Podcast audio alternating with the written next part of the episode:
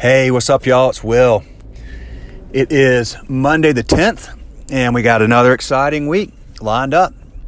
Tomorrow, I will be in Chapel Hill to speak with Scott Maitland uh, about Top of the Hill Restaurant and Brewery as well as Topo Distillery. So he owns a brewery and a distillery. I don't know anybody else that does. I'm sure he's not the only one, but so he has an interesting perspective, of course, on everything. And Scott has uh, been on the podcast before. It's been many years, uh, but Scott's a, a, great guy, somebody that we respect a lot. He was in our first book, and we've gotten to know him well and really enjoy hanging out with him and always learn from him. So then we'll have Sean Lilly Wilson uh, at Fullsteam over in Durham. Fullsteam Brewery has been very successful. He was on the podcast uh, about a year and a half ago, and they've had a lot of growth and have done a lot of things since then. So we're going to kind of catch up on that.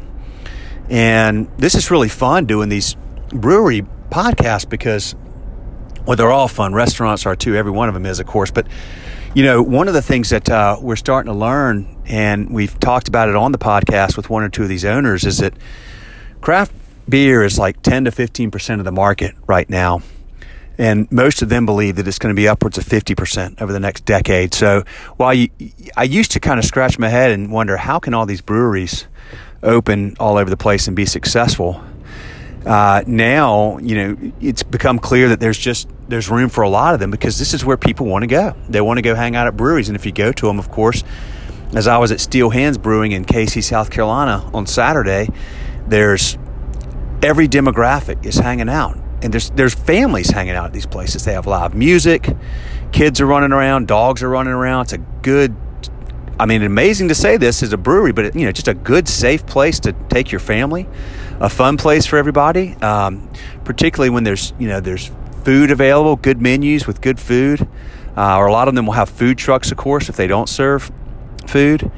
And so consider this an industry that will keep growing, and we'll learn more about distilleries. Um, I have not really, other than Karen Hoskin at Montanya Rum, have not really spent a lot of time with many owners of distilleries. So we'll learn more from Scott tomorrow, and we'll look forward to doing more distilleries this year as well. But this is certainly the year of breweries and distilleries for this podcast, um, with certainly plenty of restaurant people mixed in as well.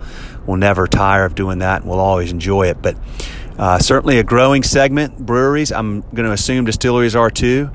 A lot of fun things happening. We may have one other episode this week. I haven't confirmed it yet, so I, I won't announce that. But uh, a, a, current customer who has been on the podcast but has a new concept that's just opened, and we'll go from there. Thank you all for listening to the podcast. We really appreciate it. Uh, at Schedule Fly, we are very, very invested into sharing the stories of the people we serve.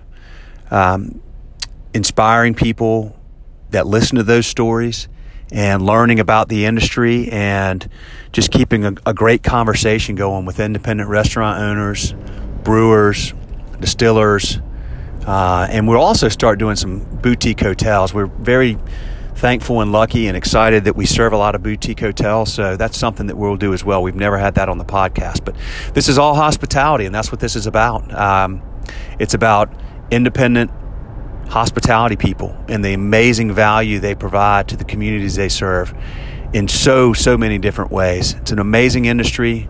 We're thankful to be a part of it. We're thankful to have this opportunity to share these stories, and we're thankful that you're listening. So, so uh, we appreciate you. More coming soon. See you.